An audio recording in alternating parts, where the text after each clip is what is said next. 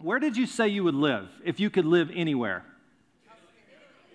Italy? Oh, wow, there's a lot of Italys. Argentina? Did I hear Argentina? Argentina. Wow, that's surprising. Um, what else? Costa Rica? I heard Costa Rica. Someone said Hawaii. That doesn't count. It's not another country. Spain. All right. Um, I had someone, uh, you know, say to me, "I know what you would choose. What other country you would live in?" And I said, "What?" And they said, "Alabama." And I'm like, "Is?" I, I take offense to that. Like, what? Um, so other countries. So one thing that you find out pretty quickly in most other countries, not other countries, is one thing that you discover is that when you arrive in another country, you find out fairly quickly how different you are. And you think they're different, but they remind you pretty quickly no, you're the different one. You're the one who doesn't belong here. Or maybe you belong here for a short time, but you need to learn some things to get along in this culture. So, quick story, and this may go somewhere. Uh, Joe Webb and Christy Webb, his wife, Joe's one of our worship leaders, and Robin, my wife, and I, we had the opportunity to spend some time in. Um, in Europe with some young pastors, young church leaders, just encouraging them and talking about the challenges of ministry in the postmodern world. And so we spent some time there, and we thought to ourselves, since we're in Europe, we should travel a little bit while we're here. So, where do you want to go in Europe if you're in the middle of Europe? And, and we all answered the question, like many of you did let's go to Italy. We've heard great things about Italy. Let's get a train pass. Someone said, just get a train pass and just go wherever you want. Yeah, the Euro rail. and just go. And so we decided to do this, and we marked out like our path of where we wanted to go and where we were going to stop and all of those things. And I'll never forget this. We we found our way one day. We went through um, Pisa, the Leaning Tower. Have you ever heard of the Leaning Tower of Pisa? and we were quickly, there's nothing else there in that town. So we went to the Leaning Tower and saw the Leaning Tower, and we were quickly rushing to get the next train. And Christy Webb, I'll never forget, she said, Whoa, whoa, can we eat pizza looking at the Leaning Tower of Pisa? and we did. And so we sat and ate pizza looking at the Leaning Tower. If you've ever been there, you can see there's a little courtyard across the way. So we did that, and we got on the train, and we ended up that night in Siena. Siena is in the Tuscany area of Italy. So we get to where we're going to stay, and we say to the, the um, it's like an Airbnb kind of thing. We say to them, we want to go to a, I mean, an Italian restaurant that locals would go to. Like, I don't, we don't want to go somewhere that you send all the tourists to because we obviously aren't tourists. We're like locals. So, can you send us where you would send the locals, like your family coming, to people that you love, would you send us? And they said, Yes, we will send you there. So, what you need to do is you need to walk down this road and go for about a mile or five and take a left, and you're almost there. Go another few miles, what felt like miles, walk up the way, and there's a restaurant, and it, it's the best in town. You're going to love it. It's not anywhere near Siena, it's way out it was Halloween night. It was October the 31st. And so we start making our way. Now, if you've ever been to Italy, you know they don't eat dinner at 5 or 6 o'clock, they eat dinner at 8 or 9. So it's Halloween. We are in places that I would never choose to go in the dark, in places that I don't know where I am. And we make our way to this restaurant, and we show up in the restaurant, and we realize very quickly how different we are. Um, we sit down, we, we found out that no one in the restaurant speaks English. Not a problem. Surely the menu will be in English. Absolutely not, because we asked for the most authentic Italian restaurant. So they bring the menu. There's one word on the menu that we recognize bisteca. And we're like, that's got to be steak. And so when the server comes and asks us, we're like, I don't know, bisteca? like this? And she's like, okay, um, bistecca. And we're like, two. And she's like, not two. And we're like, no, no, two bisteca, two steaks, because there's a lot of, like, and, and, and finally we just decide to have faith and trust that they're going to bring us some good food. And we just put the menus aside and we're like, just bring us food, just bring us food. They start bringing us food. Like in Italy, there's like 20 courses. It was awesome. It was so good until we got the bill, but it was so good. and we, re- we realized they're laughing at us, not with us at this point. And so we get to the end of the evening. Some of you are like, this, does this story have a point? And we trusted those in the restaurant to bring us. And I took a picture. We got a picture at the end. They wanted a picture of us that they could laugh at for years to come. So here we were in Italy, outside of Siena, somewhere. No one here. So this is the owner of the restaurant. They were like, they told the owner, they're like, you've got to come meet these people. They're idiots. That's, I'm, I, I can't speak their language, but I'm pretty sure that's what they said. And so um, that's the owner and uh, one of our servers, and that's the cook on the, on the right, not Joe, but the one next to Joe. That's the cook. And it was the best meal. I will never, ever forget this meal for many different reasons, part of which is that um, we were so different and we had to just trust what they were going to bring to us. I don't know what we ate that night. It was awesome. We realized when they brought the steaks out, the reason she said we didn't need more than one steak is because it was like a side of beef that they put on our table. And so we had two sides of beef. Um, I, I learned that they don't cook meat in Italy, they just bring you the raw stuff and just put it on the table, and that's it. And it was incredible. But you quickly realize how different you are when you don't speak the language, when you can't read the menu, when you have no idea what is put in front of you, but you just have to take a step of faith. The series that we're beginning today is based on a book out of the New Testament called First Peter. It's a letter that Peter wrote, and it's a letter of encouragement. Have you ever read encouragement and you, you wondered, like, how is that encouragement? Like there's some disappointment in it as well. Sometimes I read in the, in the New Testament and I'm like, I mean, I'm sure this is supposed to be encouragement, but it's also like confusing as encouragement. Peter writes this encouragement to some Christians, and I think as I have been looking and studying First Peter, I think this is incredibly relevant to us in our world today, to many of us who claim to be followers of Jesus. And so, what I want us to do over the next few weeks is just dig in little pieces by pieces and begin to ask the question of where have we placed our faith? And, and it's a good question, regardless of what you believe about God. Where have you placed your faith? What is at the center of your faith and your hope? And some of you might say, well, what is faith? What does that even mean? Where have you placed your trust? What are you trusting in? Who are you trusting in? And I think that's the question and where Peter leads us. So there's a couple questions. I'm going to ask you a couple really difficult questions today, okay? Are you with me? Some of you are with me. I'm going to get the rest of you there eventually. So there's this statement that Paul, not Peter, Paul makes. Um, we have Peter, Paul, and Mary at some point, but here's the one that um, Paul asks, or the statement that he makes we walk by faith and not by sight. He makes this statement we walk, as followers of Jesus, we walk by faith, not by sight, which is an interesting statement, and it's one that Peter kind of digs into a little bit more. Now, First Peter is a letter that he wrote to many Christians who were being persecuted. This is what he says to them. This letter is from Peter. So, right up front, he tells them this is who it's from. It's from Peter. I'm an apostle of Jesus. I, I believe in Jesus. I trust in Jesus. I'm one of his spokesmen.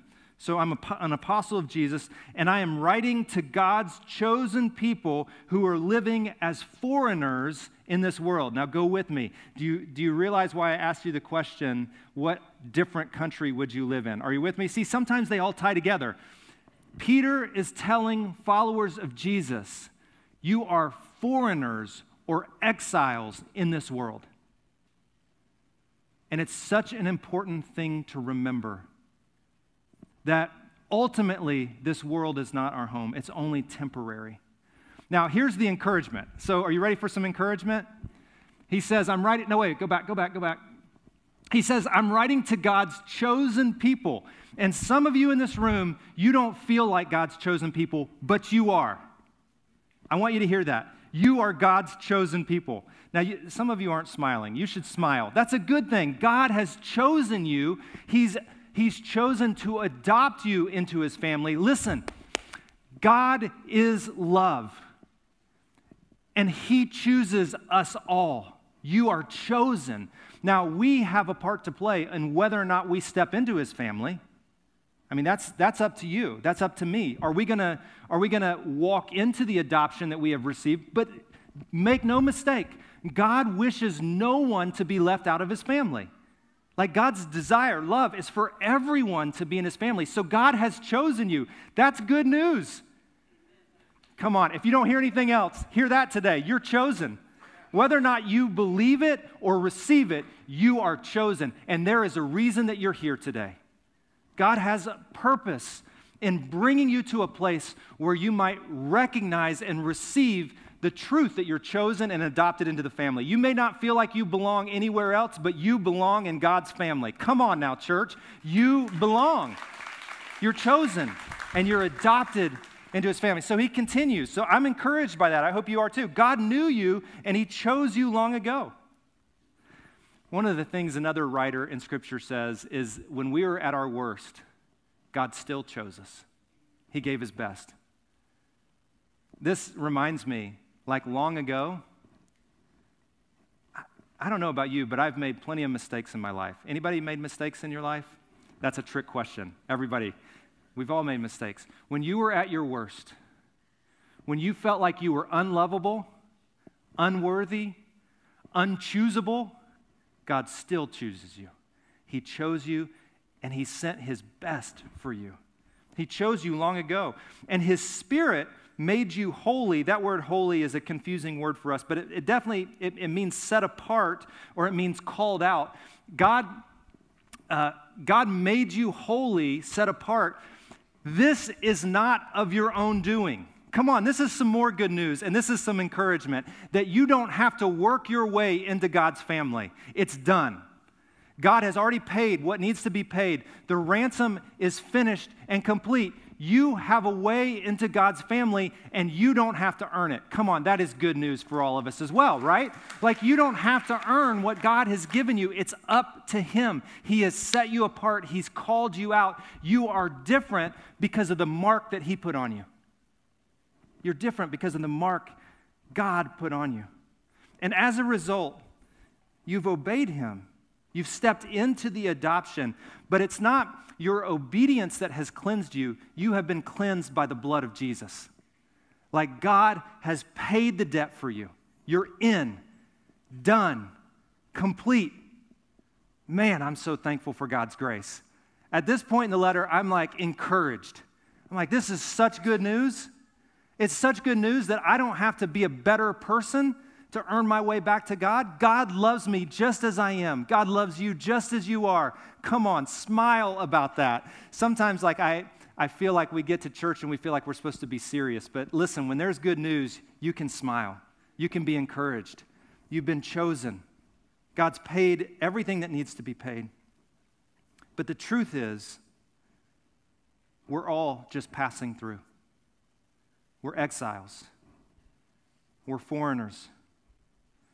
And everything that we can see, and we know this, I mean, internally, we know this to be true. Everything that we can see and touch and feel here is only temporary. My dad used to say it this way You brought nothing into this world, and you can take nothing out. He also says things like, I brought you into this world, and I can take you out. You remember that when your parents said that? I'm like, I'm pretty sure you'd be arrested if you did that, but okay. Listen, and it's true. You brought nothing in, and it doesn't matter how hard you work and how much you make and what you acquire, you can't take it with you. It's temporary. Come on. It's, it's only temporary. We're just passing through all of us are foreigners, we're exiles. This world is our, not our ultimate home, it's not the end. There's more than what you can see and what you can touch. And so here's the first difficult question, and it's a tough one. As I begin to like wrestle with it, it's, it's, it's a tough one for me to wrestle with. Do I live as if temporary things are the ultimate things? Am I living in such a way that I am believing that these temporary things in the world are actually ultimate things that I need to give my all to. Does that make sense? Now, that's a tough question if you really, really ask it to yourself. Am I living in such a way that I believe my physical body, how it looks, how it's dressed, is the ultimate thing? Now I'm stepping on some to- toes. Am I living in such a way? Am I spending in such a way? Am I, um, my time, my money, it, it, is that reflective that I believe what is only temporary is eternal? Do I believe that? Am I acquiring in such a way, and I look, I understand, and I believe you should save for retirement. Come on. I've got some financial advisors in the room I see, and you would agree with me. You should save for retirement. Some of you are retired. You agree? You, agree? you should, and some of you are like, I should have started earlier. I knew I'd get an amen somewhere. Like, you should. Like, you shouldn't live haphazardly. That's not what this is saying. What it's saying is that you shouldn't make temporary things, you shouldn't um, transfer what is temporary to what is eternal. Because it just doesn't matter how much you acquire, one day it will be gone and it will do nothing for you. Now, listen, some of you have run into moments in your life where you've, you've hit challenges or suffering or trials in such a way that you would give everything you have today to fix what's broken. And you and I both know you can't do it. Why? Because those things aren't eternal things, they're just temporary. Last week, I mentioned this passage, and I'll just mention it again real quick. Don't become so well adjusted to your culture that you just fit in without even thinking. I mean, this is so important for us as followers of Jesus that we don't just go with the flow in such a way that eventually we take on all of the, the picture of what culture believes is so important. Culture will fill in the gaps. If you don't have priorities, culture has priorities for you don't live in such a way that you just take on all the priorities of what's going on around you and you don't think about what is most important and what is eternal. So, okay, back to, um, back to Peter. Some of you are like, are we going to get back to Peter? Back to Peter. The encouragement, the, the, you're chosen, not your home. Don't live in such a way as what is temporary is eternal, because it's not. So, back to Peter. All praise to God who is the Father of Jesus. It is by His great mercy that we have been born again, that we've been remade into a living hope. And this is through the resurrection of Jesus. Again, this is not our own. So, what, what Peter is saying is he's trying to build into their minds that, that we as Christians are not hopeless. We have a hope that has come about. We have actually a living hope, and it's come about by what we've seen in Jesus. What we've seen in Jesus, what has been testified about Jesus. Now, I know there's many people in the room who would say, I don't know if I believe what they say about Jesus is true. And that's something that I understand. I get that. It's difficult because we've never seen him face to face. And so sometimes it's tough to, like, how could a, a, a dead man come back to life? And there's, there's so many reasons why it's difficult to believe that, but there's also many reasons to trust that, even when you can't prove it. And so, what Peter is trying to help them understand is that what we see in Jesus actually can take place in us. This is how N.T. Wright, one of my favorite scholars, he says becoming a Christian means what God did for Jesus at Easter, he does for you in the very depth of your being. And that's good news that the life that Jesus experienced at Easter is a life that you can experience deep within your being, and then, then it begins to come out in the way that you live. And he goes on. So Peter goes on. We live with great expectation. There's an inheritance for us which is kept pure and undefiled beyond the reach of change, decay. Like there's an inheritance for us. And then he says, So be truly glad, rejoice even though this is not your home, be very glad and rejoice because there is coming a better day. Did anybody read the verse of the day in YouVersion yet? Oh, some of you are like, you're the pastor. I think I'm supposed to say yes, but I don't know what it is. Yes, maybe? Um, the verse of the day today was found in, is, is from Revelation. And I don't have it on the screens, but in Revelation, God says, that at the end of time, which is actually the beginning of time, he will wipe every tear from their eye.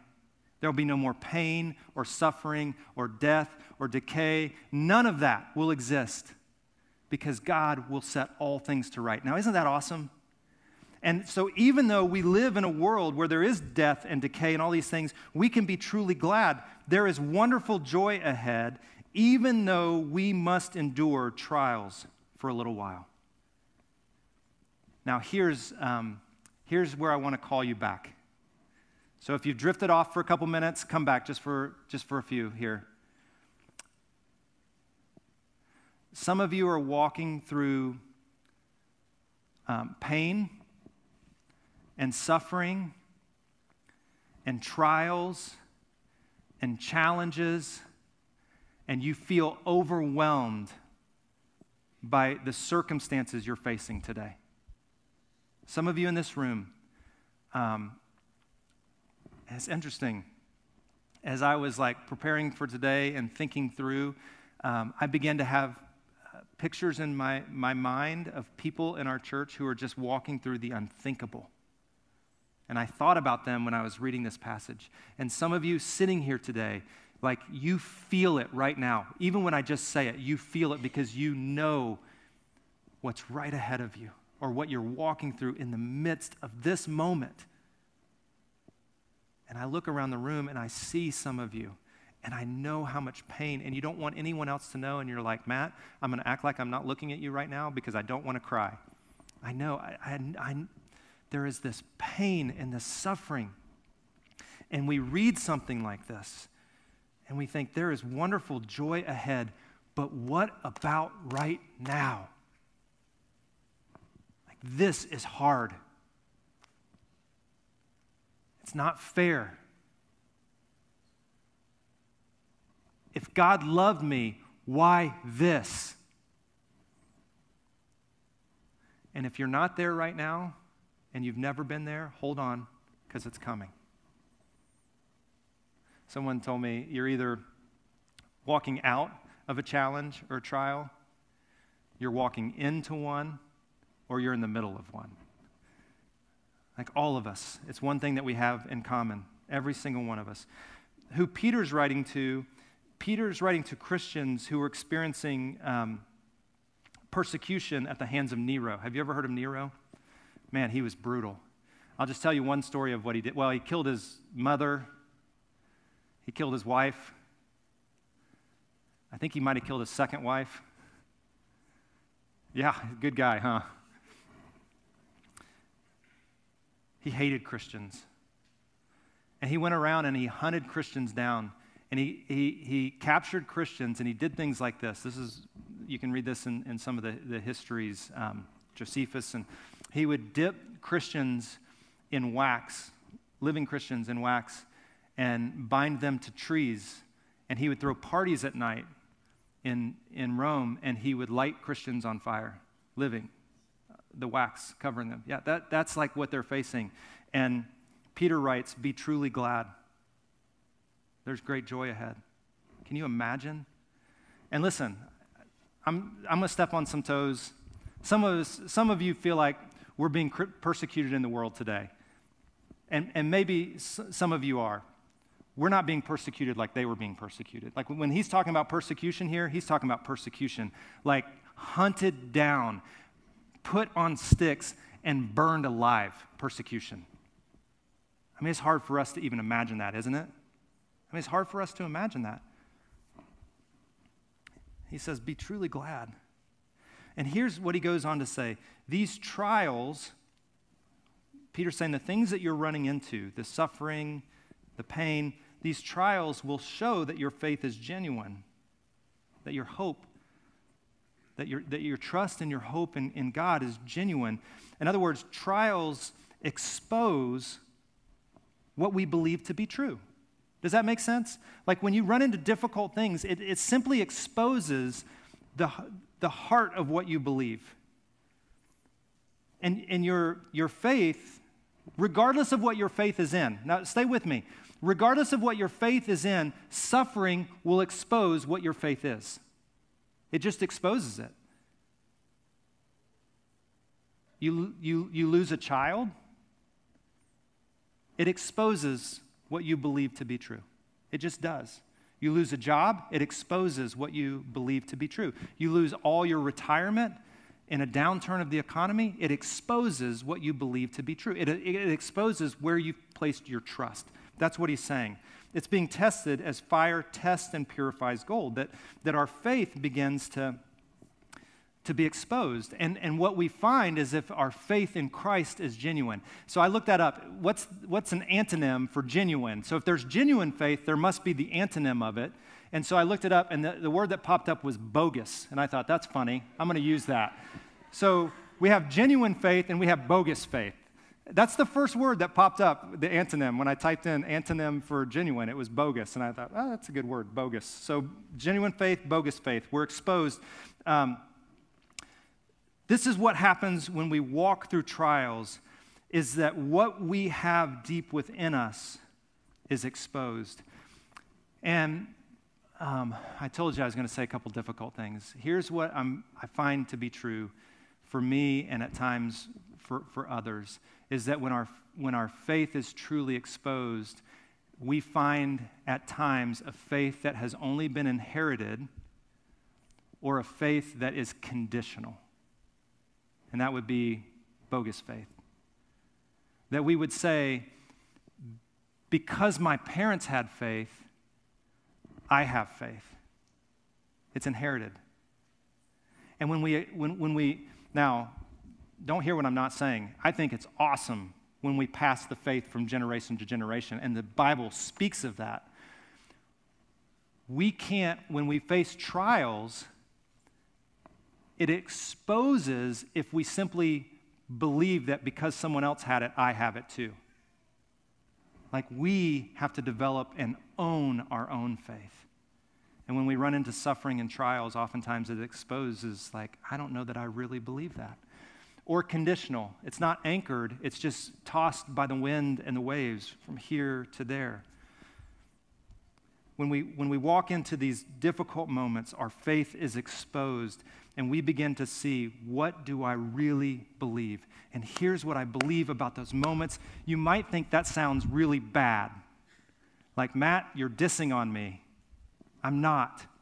Because God will use the exposed faith that you have or don't have to, to draw you closer to Him. God will not waste any pain or suffering in your life. He will draw you closer to Him if, if you'll look to Him. He'll draw you in. Um, Steven Furtick, one of the pastors I listened to at times, he said this in a sermon a long time ago. Faith is believing in advance for what you can. Oh, no, he didn't say this. Philip Yancey said this. Faith is believing in advance for what you can only understand in reverse. Isn't that interesting? Faith is, is believing in advance for something that you can only understand or, or, or, or get in reverse. And here's where I know that to be true when I was when I was growing up and I played football, running was punishment. I hated it. Come on, any other athletes who hated running? Come on, be honest. It was terrible. It was punishment. If I didn't do what I was supposed to do, the coach made me run. Thanks a lot, John. Like I just John's a coach, sorry. Sometimes I just chase rabbits. Anyway, running was punishment. I hated it. But here's what coaches knew, and here's what I've eventually learned that the pain of the running in the moment actually prepares me for the future that I need. The pain in the moment can actually bring about something better in the future. Faith is believing in advance what we can only understand in reverse. Here's another passage. Um, Dear brothers and sisters, when troubles of any kind, troubles of any kind come your way, consider an opportunity for joy, for you know that when your faith is tested, your endurance has a chance to grow. So let it grow, for when your endurance is fully developed, you will be perfect and complete. You will be mature when you allow those things to shape you, when you let God, His Spirit, to form that faith deep within you. Here's what Steven Furtick said The thing that has caused you the greatest pain may be the very thing that produces the most power in your life. That's good. The thing, well, the thing that has at, at, times caused the most pain in my life is the, is the divorce of my parents. I'm just going to be honest. It's, it's painful.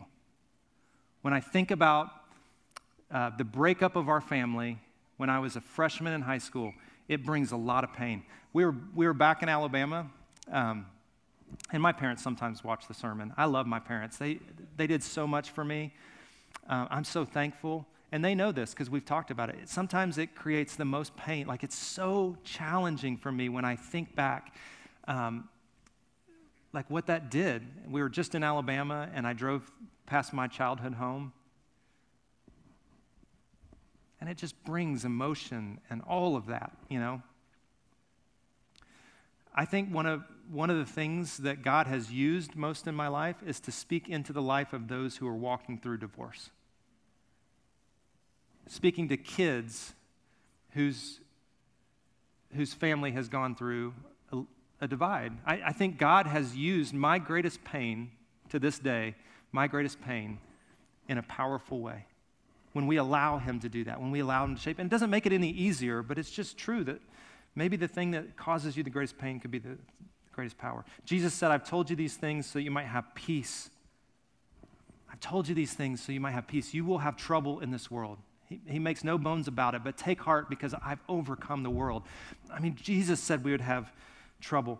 Um, like a megaphone, here's, here's what suffering and pain does. Like a megaphone, suffering interrupts life and turns our attention to the ultimate things. It, it just pulls us to consider what is most important in life. That's what suffering does. Pain pulls our attention and helps us think about ultimate things.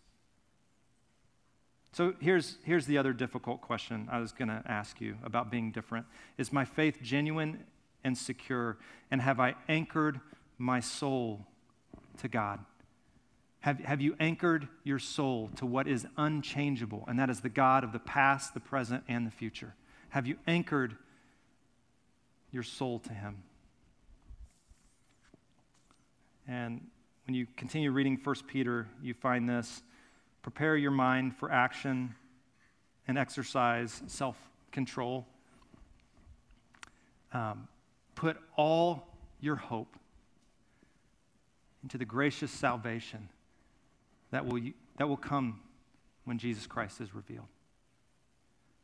Don't forget, temporary, temporary, temporary.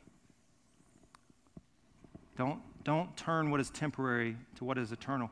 Don't, don't rest in this idea that, that because someone else had faith, you automatically have faith. Like, dig into your own faith. What do you trust? What do you believe? Where do you anchor your soul? And if it's when you've walked through challenges, struggles, trials, if it's exposed something, pay attention to it and let God draw you close to Him. Fix your mind. As Christians, this is why we're different. Because our faith, our faith isn't built on what we can see. This is what makes Christianity different. It's not based on what we can see and figure out and understand in the here and now. Our faith is anchored to who God is. And listen, God is unchanging. He has always loved you, He loves you today, and He will never stop loving you. And God, the Father of all creation, has done everything possible to bring you into his family. And he will not leave you alone in anything. How good is that? We're going to sing um, one last song, and it's a beautiful song. It's called um, There's Another in the Fire. And it was born out of this story in Scripture um, Daniel, Shadrach, Meshach, Abednego. Crazy names, right? What'd you name your child? Abednego. nice. Hope he never wants to spell it. There's this story where the culture around them, Nebuchadnezzar, another great name, makes some declarations of how people in his kingdom will live, how the culture will be set up. Daniel and Shadrach, Meshach, and Abednego, they decide um, they're not just going to go with the flow, they're going to fix their eyes on God. And um, it's a crazy story. And I know sometimes we read these stories and we're like, man, I just, it's so tough to believe. But here's what the story says is because they refused to bow down and, and just go with the flow of culture, they were thrown into a fiery furnace. And the story goes that when uh, they peered into the furnace, that they didn't just see the ones who were thrown in there, but there was another one. There was another figure in the fire with those that they threw in. And that's where this song comes from.